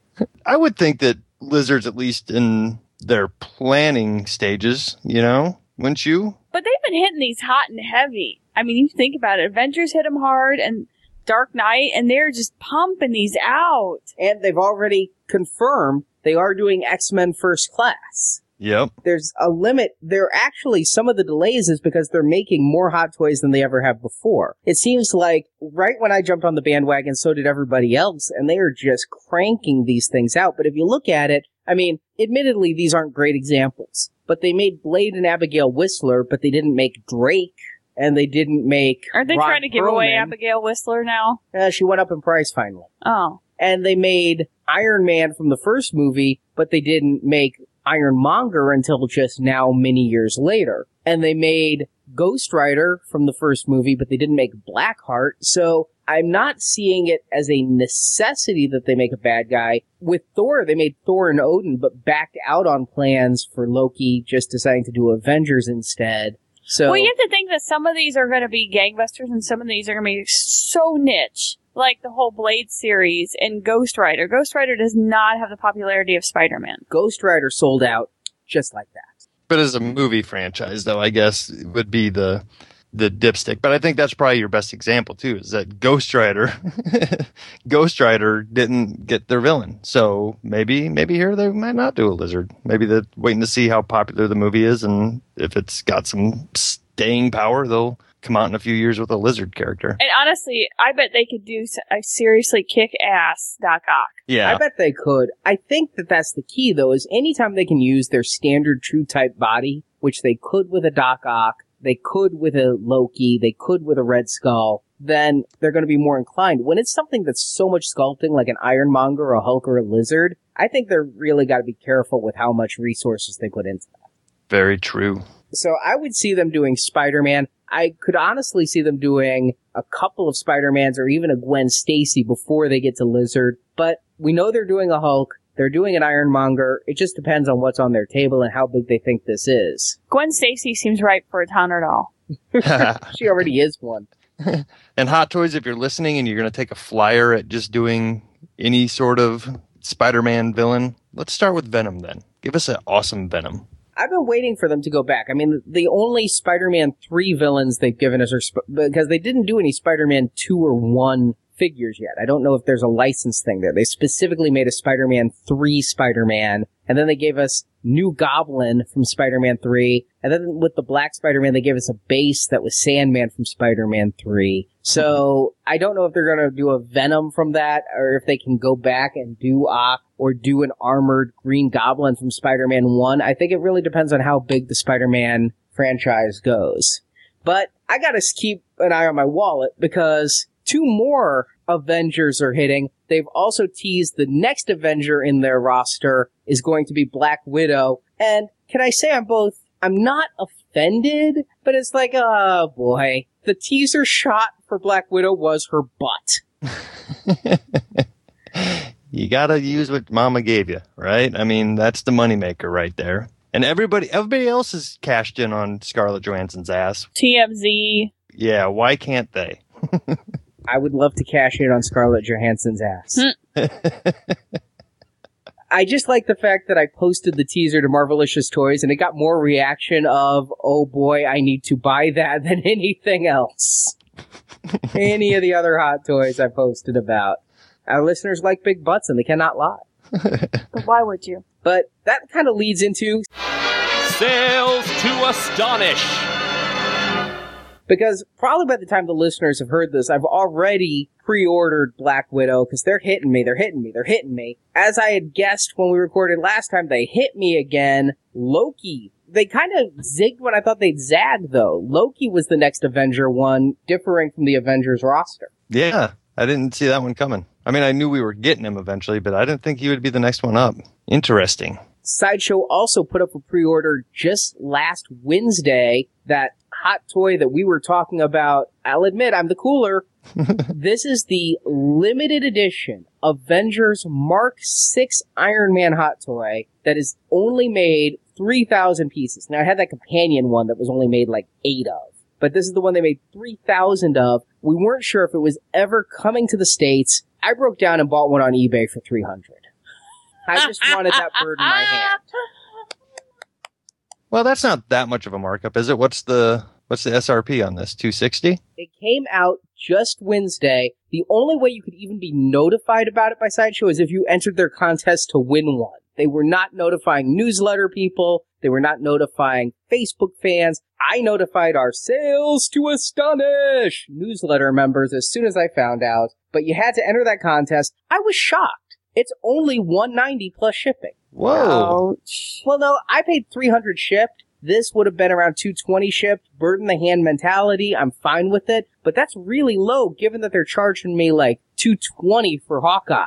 Yeah, exactly. I'm surprised that an armored figure is going for 190 plus shipping. Now, he was not a pre-order because they only did 3,000. He was in stock, ready to ship, may very well be sold out by the time this email goes. I gotta get mine open. It just came the other day and make sure it's not damaged so I can get my order in just in case there's a problem. Yeah, before they're all gone. I'm sure they only held a handful back for for Side- problems. Yeah, and for sideshow. Yeah. Well, uh, if I have a problem with mine, I just have to buy a sideshow one and suck it up because I bought from some guy in Japan. He's not going to help me. That's why I always say only buy from sideshow. But with being limited to three thousand, I didn't know if sideshow would have it. There, Right. was- there were no details given. And speaking of sideshow, they've got a number of items coming out. A premium format Spider Woman. I don't know if you can call it a premium format figure. It looks more like a statue, not a lot of posability. But if you need a two foot Spider Woman, this is the way to get it. I'm lukewarm on it. Honestly, I would love it as a $50, $60 Kotobukiya Bishoujo. Not so much for a $300 premium format figure. yeah. Not a huge Spider Woman fan anything. Anyway, so that one's an easy skip for me. And they came out with a Rhino Comiquette, and there is an exclusive version of this as well as a regular version. The exclusive version is sold out, but you can waitlist it. With it has a modern head and a classic head for alternate display, whereas the regular one just has the modern head. This is a giant piece standing 18 inches tall, weighing 20 pounds. Yeah, it's a beast. shipping in January at $400. That's a little more rhino than my wallet can take. I'm just excited that Diamond Select has announced they're doing a rhino in the Diamond Select line. We love those bulky Diamond Select figures, and now we're going to be getting a rhino that looks really well articulated. Yeah, and they really upped the game on the movie Hulk. The movie Hulk we haven't talked about yet. We'll do a full review on the next show, but they've stepped up their game on the articulation and sculpting. They really have. Honestly, and I'm I hate to change my loyalties, but the way they're going, Marvel Select may be becoming my favorite Marvel figure. Ouch. Ooh. Hasbro's dropped the ball this year, and Marvel Select is up their game with the depth of characters they're doing. And I found myself going back and getting a Watcher and getting a Thanos and picked up Colossus, and now I'm definitely going to be getting Rhino. Wow. That's that's a topic for another show, I think right there. We might have a little bit of a poll that we can have people and see what people are thinking about that themselves or Why don't we do a The Fantastic Forum Poll. and we'll let our listeners tell us, and we will discuss it next show. See what they say. Because there's a couple more coming in the Amazing Spider-Man line. They're doing both a Spider-Man and a Lizard in movie style for that. Yeah, that Spider-Man we've been seeing for a while. We've seen the prototype, and that's the one I'm going to need to see that in person to see how well those those little black tiny lines actually look. Because every picture I've seen, it looks looks a little sloppy. I thought it looked sloppy at C2E2, honestly. I thought it didn't look all that great, but the lizard looked good.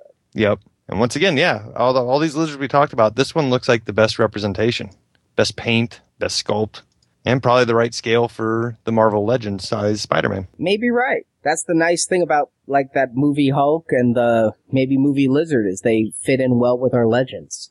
Then a couple last quick hits. Bowen got me to buy my first Marvel mini bus that's not an animal. Mm-hmm. I pre-ordered the Maestro Hulk just because I'm a big fan of that character, a big fan of that run. It does so much come down to character. I do not like the base they put on it, but they're never going to make another Maestro Hulk. But the base, it honestly looks, first of all, like he was cut in half and then put upon a tree stump. yes, it does. now that's is that the same one that we saw the production shots of, and we were saying the hair looked a little bit anime. It was, yeah, that's the same one, and they were trying to decide arms or no arms, and I said if they Right. go arms, I'll buy it. They went Yep. arms. But he looks like Father Time, but he's green. Uh, maybe a little. He also looks a lot like Peter David, which is very funny because that's the. but he looks like Peter David now, not Peter David when he wrote it. Yeah, that's a cool looking piece, especially for a Hulk fan. Justin, I know you're a huge Deadpool fan. What do you think of the new Bowen Deadpool statue that just went up for pre-order? I'm telling you, every time Bowen and Deadpool get put together in the same sentence, I'm just like, I should I look? I don't want to look because I know the minute I see it, I'm gonna want the damn thing. And this one is, you know what? It's an awesome sculpt, but it's just it's not screaming at me as a quintessential piece I must have. I feel like there's maybe not enough dynamic movement going on for it being Deadpool. It's almost too serious. That's what I'm looking for. He's too serious in this pose. I can see that. I actually really like the metallic paint they've used on him. It actually edges out the Kotobukiya one for favorite Deadpool statue, but as not a huge Deadpool fan, I am not feeling compelled to buy this. I really appreciate the way that, you know, his holster looks leathery and his straps do too. I mean, that's just incredible. Well, if that Deadpool didn't do it for you, what about Gentle Giant? They came out with the Deadpool family of minibus. This is a four minibus set, which stabbed me in the gut because I went through the trouble to try to get you a squirrel pool, and in this set is a ever so slightly repainted squirrel pool. oh, I know it. But we got the original. That's right. And part of it is having the box and everything. But yeah, I mean, dog pool looks kind of cool and skull pool looks kind of cool. But that, who is that? Kid pool? hmm It's, it's a little weird because, you know, with the animals, we get full bodies and then you got kid pool who's just a bust. So it kind of doesn't go along with it too well. I'm thinking about picking it up to continue my Pet Avengers to get Dog Pool and the alternate Squirrel Pool, and then probably eBay or Forum Skull Pool and Kid Pool. It's a neat set. Is it really $180? It really is. Mm. But that's for Right. four busts, keep in mind. Yep. Squirrel Pool himself was around 40. Four times four, 160. Yeah. Well, three busts and a head. Three. Yeah. and then finally, Kotobukiya may have actually missed one for me. I have loved their fine art statue they've been doing. I've been loving their Avengers stuff ever since we saw the Thor last year at Toy Fair when he was unpainted and then at Comic Con and all these. They've been going and going. They finally put up for pre-order their Hawkeye one and I'm like, that's kind of boring. Talk about a lack of action pose. He's just kind of standing there like he just like got off a boat with his foot up on a rock. Yeah, he's kind of doing the uh, Captain Morgan pose. yes. Yes, he is. and he's just looking up to the sky like he's about to pray and I'm like this isn't really doing anything for me. Yeah, it's a little soft. Maybe it's the purple's a little too lavendery. I don't know. There's something just. I mean, the sculpt's not bad at all. It's not a sculpting problem. It's it's a little it's a little floofy. I think. floofy yeah, I I He can't- looks like he's in the Village People. With those boots. Yeah, those boots are super exaggerated.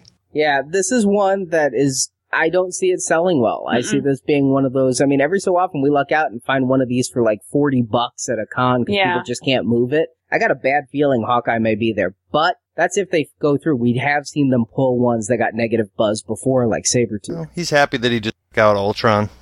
He's bragging on it. And we will be back right after this message. Hey, comic book fans, you say you want a show, but you don't want to go all the way out to San Diego and New York and be pushed around and shoved around and spend all that money? You say you want a show where you can meet great comic book legends like Peter David, Billy Tucci, Joe Kelly, Chris Giarrusso, Mike DeCarlo, and many other talented folks. You say you want a show where there'll be tons of exhibitors with comic books, toys, original artwork, collectibles, and more cool stuff for you to buy. Well, Connecticut Comic Con happening August 18, 2012 is the show for you. Conveniently located at the Trumbull Marriott in lovely Trumbull, Connecticut, right off of the Merritt Parkway in minutes from I 95. Comic Con is back for its third show. It has Batmobiles from the 66 TV show, the 89 movie, the Green Hornet's Black Beauty, courtesy of the Jersey Trio. There'll be hourly prizes like Spider Man posters autographed by Stan the Man Lee himself. Excelsior! And, like I said, tons of cosplaying fun with stormtroopers, superheroes, and more. And then you'll be able to see live music from High Adventure. Find out more by following us on Twitter at Comic Con with two N's, or go to our website www.comiccon with two N's dot com, or join us on Facebook. Connecticut Comic Con is back. Dealer applications are still available. Check our website for more information. Well, over at Now Playing, I mentioned we're doing the Spider-Man retrospective coming up very soon. I can't believe we've just finished Avengers. We got to ramp up for Spider-Man. And of course, that means I'm reading the Spider-Man novelizations by Peter David again. As I've mentioned in previous reviews, Peter David is one of my favorite authors, and I don't just mean his comics. Most of his works that I've read, from Incredible Hulk comics to Star Trek novels, to even original Marvel prose novels, have always been very fun reads. And his close association with the character of Hulk made me really interested in reading his Hulk novelizations, and that expanded to his Iron Man novelization, which came between. But now, I'm moving on to David's novelizations of the three Spider Man films because I have a real desire to see if really there's more to Spider Man 3 than what ended up on screen. And my OCD is making me want to read parts 1 and 2 first. But I'm reading these based solely on David's name on the spine, not for David being one of the premier Spider Man writers. When I think of classic Spider Man writers, David's name doesn't come to mind. He did write the wonderful Death of Jean DeWolff saga of Spider Man comics that I've read several times over the years, but while those comics have become fan favorites, even getting a Diamond Minimates set earlier this year, its commercial history is more muddled, causing David to not work on many, if any, other Spider Man projects. Still, David is a longtime go to Marvel writer, and that gives him familiarity with the entire Marvel Universe, and of course, the Marvel Universe's single most popular character is Spider Man, so I was really looking forward to seeing what David could bring to supplement Sam Raimi's film based on David Koepp's screenplay. And Peter David did not disappoint. I will say, just as I did with David's two Hulk novelizations and his Iron Man novelization, that by and large, David's novelized adaptation of Spider Man is entirely faithful to Raimi's film. Dialogue is often word for word the same on page and on screen, and the story unfolds just as it does in the movie. If you've seen Raimi's film, then you've seen the definitive version of this Spider Man story. David takes his job as novelizer very seriously, and he doesn't overly embellish the story, add too many subplots, or change any major plot points. That said, from a strictly technical aspect, I was fascinated by the approach David took in adapting such a visual film as Spider Man. Spider Man uses so many conventions that are specific to the film medium, from the Peter Parker voiceover to several montages to effectively tell an enormous story that includes the origin stories of two super beings, a love triangle, and several action set pieces. And to try to take that and put it into prose form would be a daunting task for anyone. You could either brute force it and just explain everything that happens, or as David did, try to find a more artful solution. Because David, rather than just using straight prose to replicate these film methods, actually adapts them fairly literally in ways that vary in literary style and kept the book fast paced and interesting to read. I've noticed in his three previous movie novelizations, Ang Lee's Hulk and Marvel Studios' Incredible Hulk and Iron Man, that David loves to include segments of the action from a first person perspective. And it worked better in some of those books than others, but here may be his most imaginative use of that yet, with David finding a way to tie in a first person viewpoint of Peter Parker with the voiceover narration seen in the Spider Man movie. Much to my surprise, the opening and closing monologues Peter gives in the film are in this book, and David does this in a creative way by having Peter Parker talk to dead people. If you think about it, Peter's life is filled with loss. His parents are obviously dead, something the new film's going to focus even more on,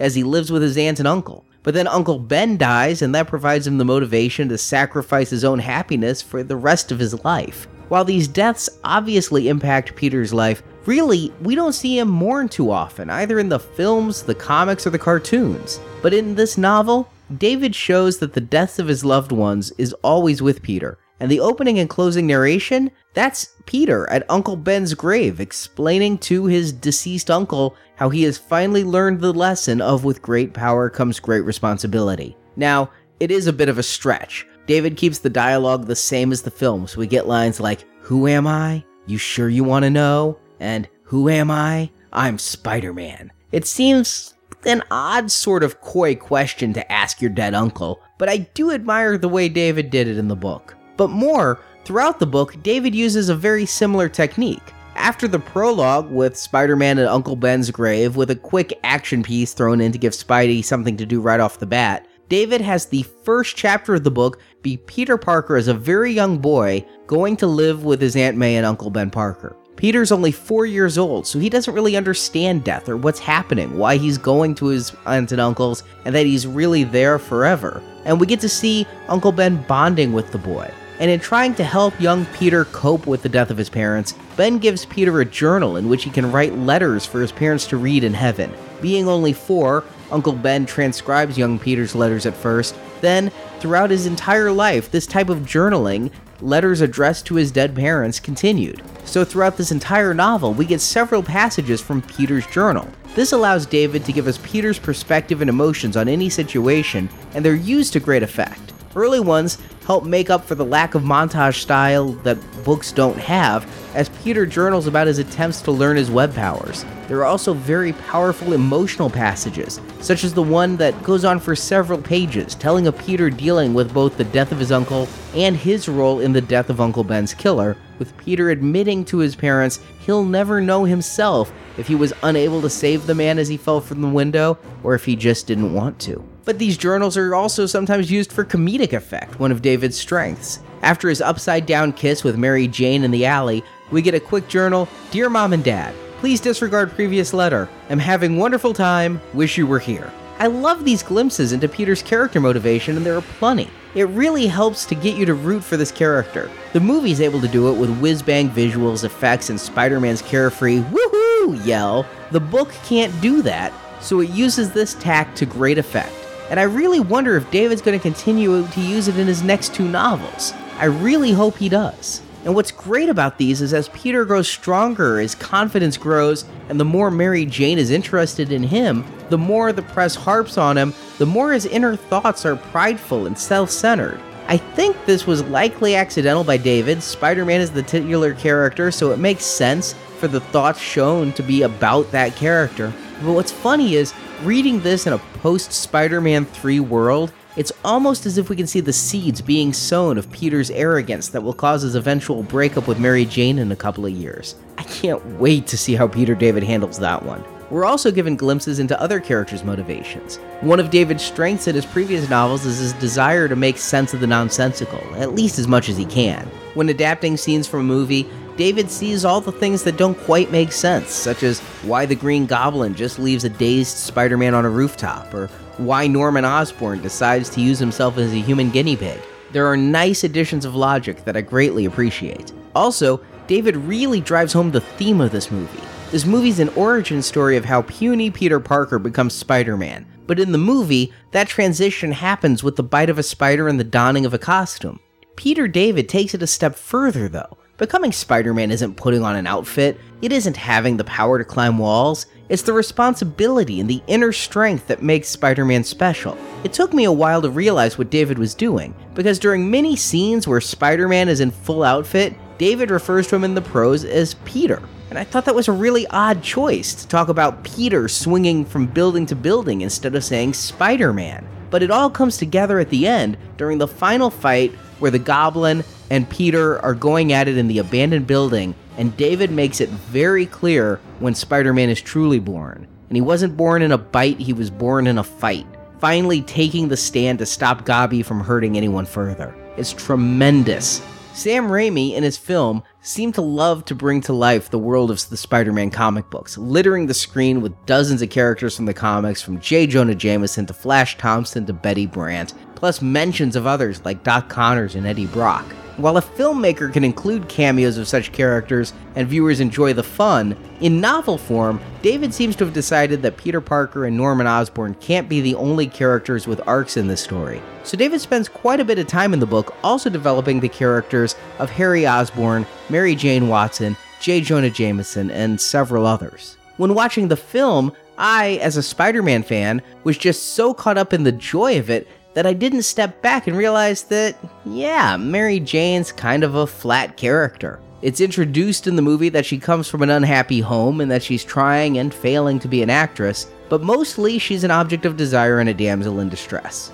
David tries to add to that, giving us more scenes of Mary Jane's abusive father and horrible home life, telling us that she was forced to date Flash by her father, who saw in Flash a kindred Neanderthal spirit who would keep his daughter in line, possibly through his fists. And eventually, David shows us how Mary Jane changes as a character through the time she's put in peril, ending with a very clumsy scene of Mary Jane confronting her abusive father once and for all. I do like the attempt to give Mary Jane her own personality. She is one of my favorite characters of the Spider Man supporting characters. But the last scene between Mary Jane and her father felt so rushed and tacked on that it just didn't quite work for me. David also makes Harry Osborn more than just a friend slash competitor for Mary Jane's affections. David has a dialogue scene between Flash and Harry back in high school, where Harry explains how he and Peter became friends, which also helps to explain it to the audience because watching the movie, it seemed that Peter was pretty friendless in high school, and I always wondered how Harry, who was rich and seemingly more attractive and more athletic, would come to be Peter's friend. It was an odd exception. But Harry in the film is also a bit of an enigma. There is a line said from Harry that he went after MJ because Peter seemed he'd never make a move, but going after your best friend's girl is a bit of a low blow, and the entire love triangle is a bit questionable from an ethical standpoint. Was Harry right to date MJ and not tell Peter? Was Peter right to romance MJ and kiss her as Spider Man knowing she was dating his best friend? As the movie's called Spider Man, we want to see Peter get the girl, but if you look at it from a distance, it's not so clear. David puts us far more clearly on Peter's side by showing Harry as a bit of a manipulator. From the early scenes in high school, it's shown that Harry has designs on MJ but knows Flash is an obstacle, and Harry actually encourages Peter to talk to MJ on the field trip just to gauge a reaction to see if he, Harry, has a chance. Then later, we see how Harry and MJ start dating, and it's because MJ went to the apartment Peter shares with Harry. She was looking for Peter, but Peter was out web swinging, so she talks to Harry, and Harry uses information Peter gave him to seduce Mary Jane, just as he did in the science lab. But in the science lab, he was just dropping bits of spider trivia. It seemed non offensive. But in this new scene, Harry's talking to MJ about her abusive family, pretending he can relate and that he was intuitive enough to just figure it out, when what Harry's really doing is dropping observations that Peter made to Harry in private. This is a clear betrayal and shows that Harry is using Peter's words to lure Mary Jane. And that shows even more clearly Harry's a jerk and Mary Jane should be with Peter, who originated all these words. But this is another trade off. It does make Peter's play for MJ feel more right, good, heroic. But it also makes Peter's friendship with Harry less honest, and so it makes less of an impact when Harry calls Peter his only family at the end of the book. But while those two were good, I really didn't care for David shoehorning a character arc in for J. Jonah Jameson. In the movie, he's introduced just as a grumpy boss about halfway through the film, but in the novel, we see him much earlier as a frenemy of Norman Osborn. They hang out at the same rich guy club and discuss how the Bugle is losing money in this modern media age. It's Osborn that tells Jameson he needs a great story and a great villain to spur newspaper sales, and it's what Jameson finds in Spider Man. And we get plenty of internal dialogue with JJJ about if he should lionize or vilify Spider Man. And it ends in a scene near the end of the book that's taken straight from the comics, with Jameson admitting to himself, if not to anyone else, that he hates Spider Man for being the hero Jameson himself could never be. This scene's a great nod to the comic book origins and gives Jameson some motivation. And I remember this as being a really powerful comic book issue where, after years or maybe even decades of Jameson hunting Spider Man, we find the real reason for Jameson's motivation is envy.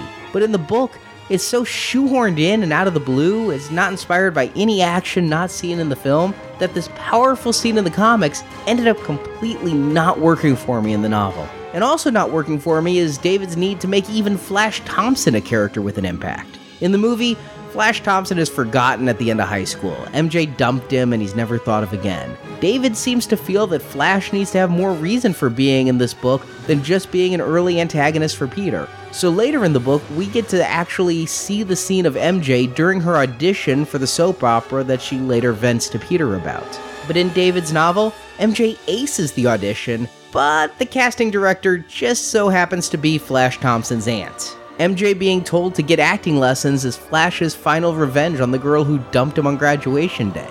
And to me, I preferred MJ just not being a good actress. It certainly fits better with what's going to happen to her in the later films. But the absolute worst addition of all to this book, and this one's really painful for me, has to be Uncle Ben's. In the movie, we see Uncle Ben drive Peter to the library in Manhattan from their home in Queens, and he drops Peter off thinking Peter's gonna go study in the library when in fact he's sneaking to the wrestling match. Now, I never asked myself what Uncle Ben did while Peter went and wrestled. Did he go to a bar, shopping, a Times Square strip club? Who knows? But what I figured is Peter was only gone for a couple of hours, which is certainly not enough time for Ben to drive in New York City traffic back home to Queens and then back to Manhattan to pick up Peter. But in David's novel, that's exactly what he did. And more, when at home, he turned on the TV and watched the wrestling match where the human spider fought Bonesaw McGraw. It was improbable, illogical, and pointless. It added a few ironic lines of dialogue as Aunt May and Uncle Ben commented on the wrestling match, unaware their beloved nephew was in it, but it didn't add anything to the characters of the story. Just a sad moment when Ben leaves to go pick Peter up and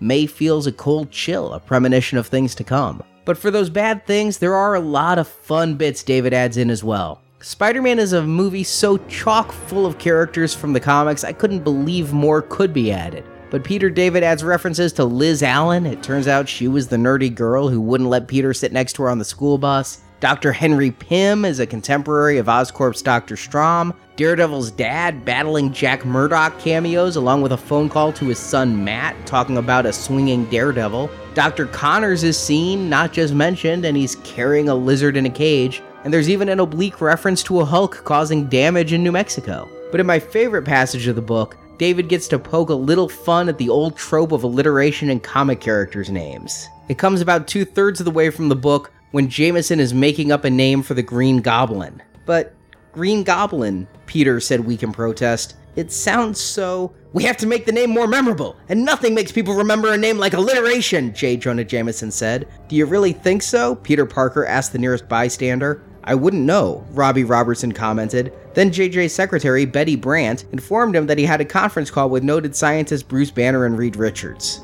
It's a subtle type of humor that involves a lot of different characters from the Marvel Universe, and yet gets to kinda jab it a little too. I love it. Plus, there are homages to the creators of Spider Man as well. David uses police officers named Ditko, Lieber, Owsley, and DeFalco. David gets meta with his references as well. In the early chapter where Peter is being taken in, young Peter makes up a story that his parents are spies working against the Red Skull. Another thread taken from the Amazing Spider Man comic books, a nice reference shown as the imagination of the four year old who reads too many Captain America comics. David also references how Norman Osborn thought Oscorp's wheelchair bound board member Mr. Fargus looked like, quote, that professor character from that mutant movie. And the meta references even extend outside of Marvel Comics lore, as David has Harry Osborn reading Interview with a Vampire, and MJ says she saw the movie and the little girl creeped her out. As she did me, MJ. As she did me. But my two biggest revelations from this book come from the very end.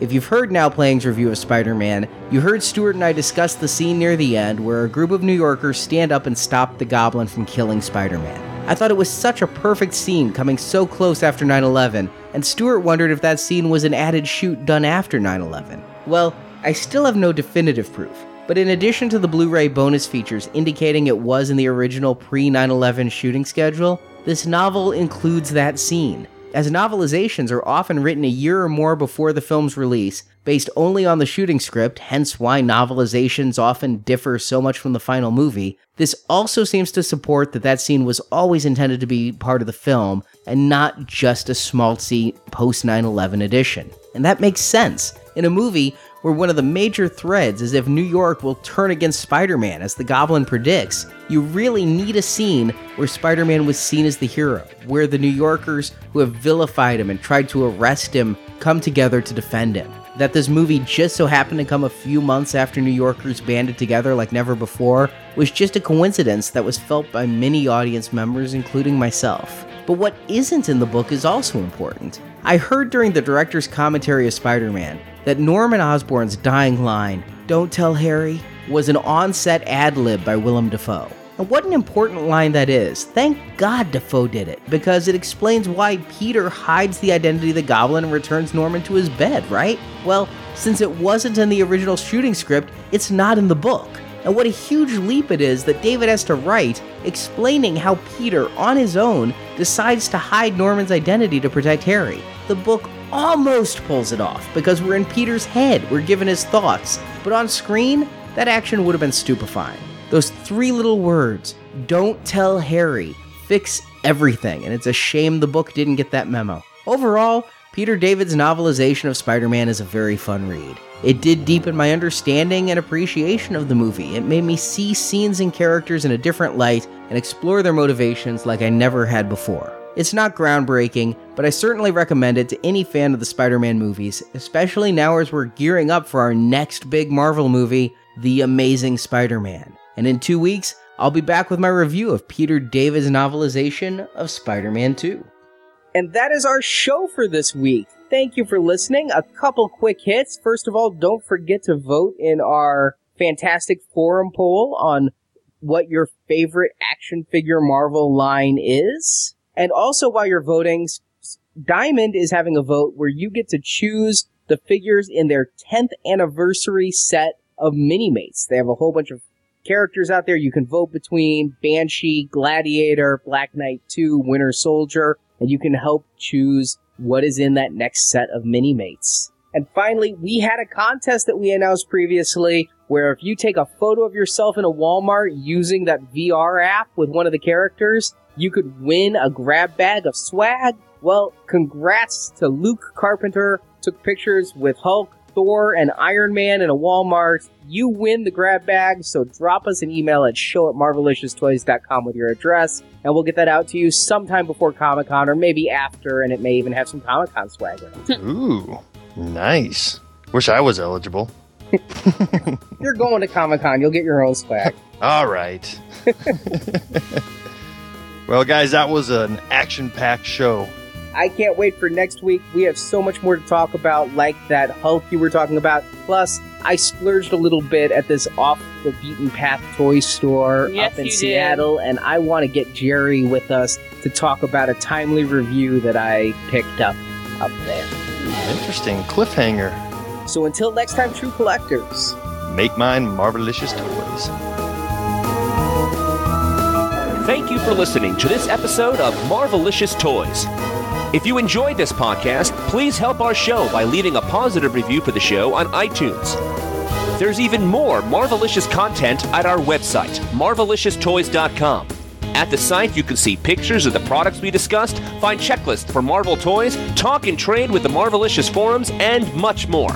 It's all at marvelicioustoys.com. We want to hear your thoughts on Marvel collectibles. You can leave reports of your latest toy finds as well as product reviews on our voicemail at 803 Marvel 4 or email an MP3 or iPhone voice memo to show at marvelicioustoys.com. Marvelicious Toys is produced and edited by Arnie Carvalho. Podcast enhancement by Barrett. Marvelicious website design by Jason. Graphic design by Justin. Announcements by Brock. The Marvelicious theme song, Bam Pow Kablam, is composed by Joe Harrison. See more of Joe's work at www.starwarsfanworks.com slash lionsmouth. If you also like Star Wars, Star Wars collecting is covered weekly at our other podcast, Star Wars Action News, which you can find at swactionnews.com. Marvel Comics and all that the Marvel Multiverse contains are the intellectual property of Marvel Entertainment Incorporated, a subsidiary of the Walt Disney Company, and no infringement is intended.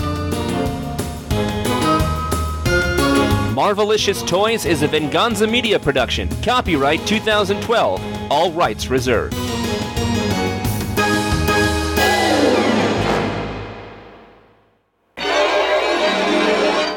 Why Harry Dean Stanton is in the movie. It wasn't a cameo or a job? It was a cameo, but Uh, I think it was a job with Harry Dean Stanton. in no, it's a cameo. It Harry is? Dean Stanton's a classic. You think? Repo Man, Alien. That's all I gotta say. 16 candles. Okay, there you go. No, I, I thought it Hmm. was a job. Not 16 candles. Pretty in pink. Yeah, thank you. I don't like Molly Ringwald. She's a ginger.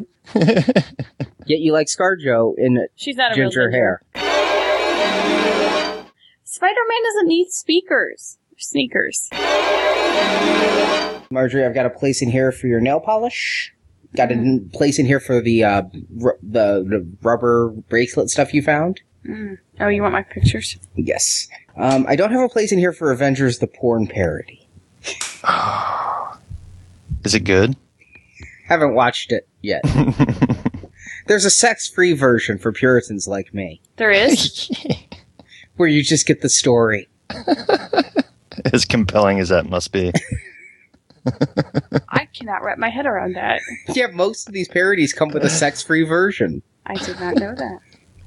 It's it's seven minutes long. but aren't they still supporting the evil porn? Yes, yes, we are. And porn ruins lives. We were on a road trip to Dallas. I think it was like our first trip to Dallas, and we are deep in the Bible Belt driving through Mississippi. And there's this huge sign, black with all white letters, all caps, and all it says is porn ruins lives. And then you go up another mile, and there's one of those trucker places. So some truckers driving a big rig, got him. Oh, good, an adult boutique. Oh, it ruins lives. Guess I gotta hold it you know, I never thought of it that way. Thanks, Billboard.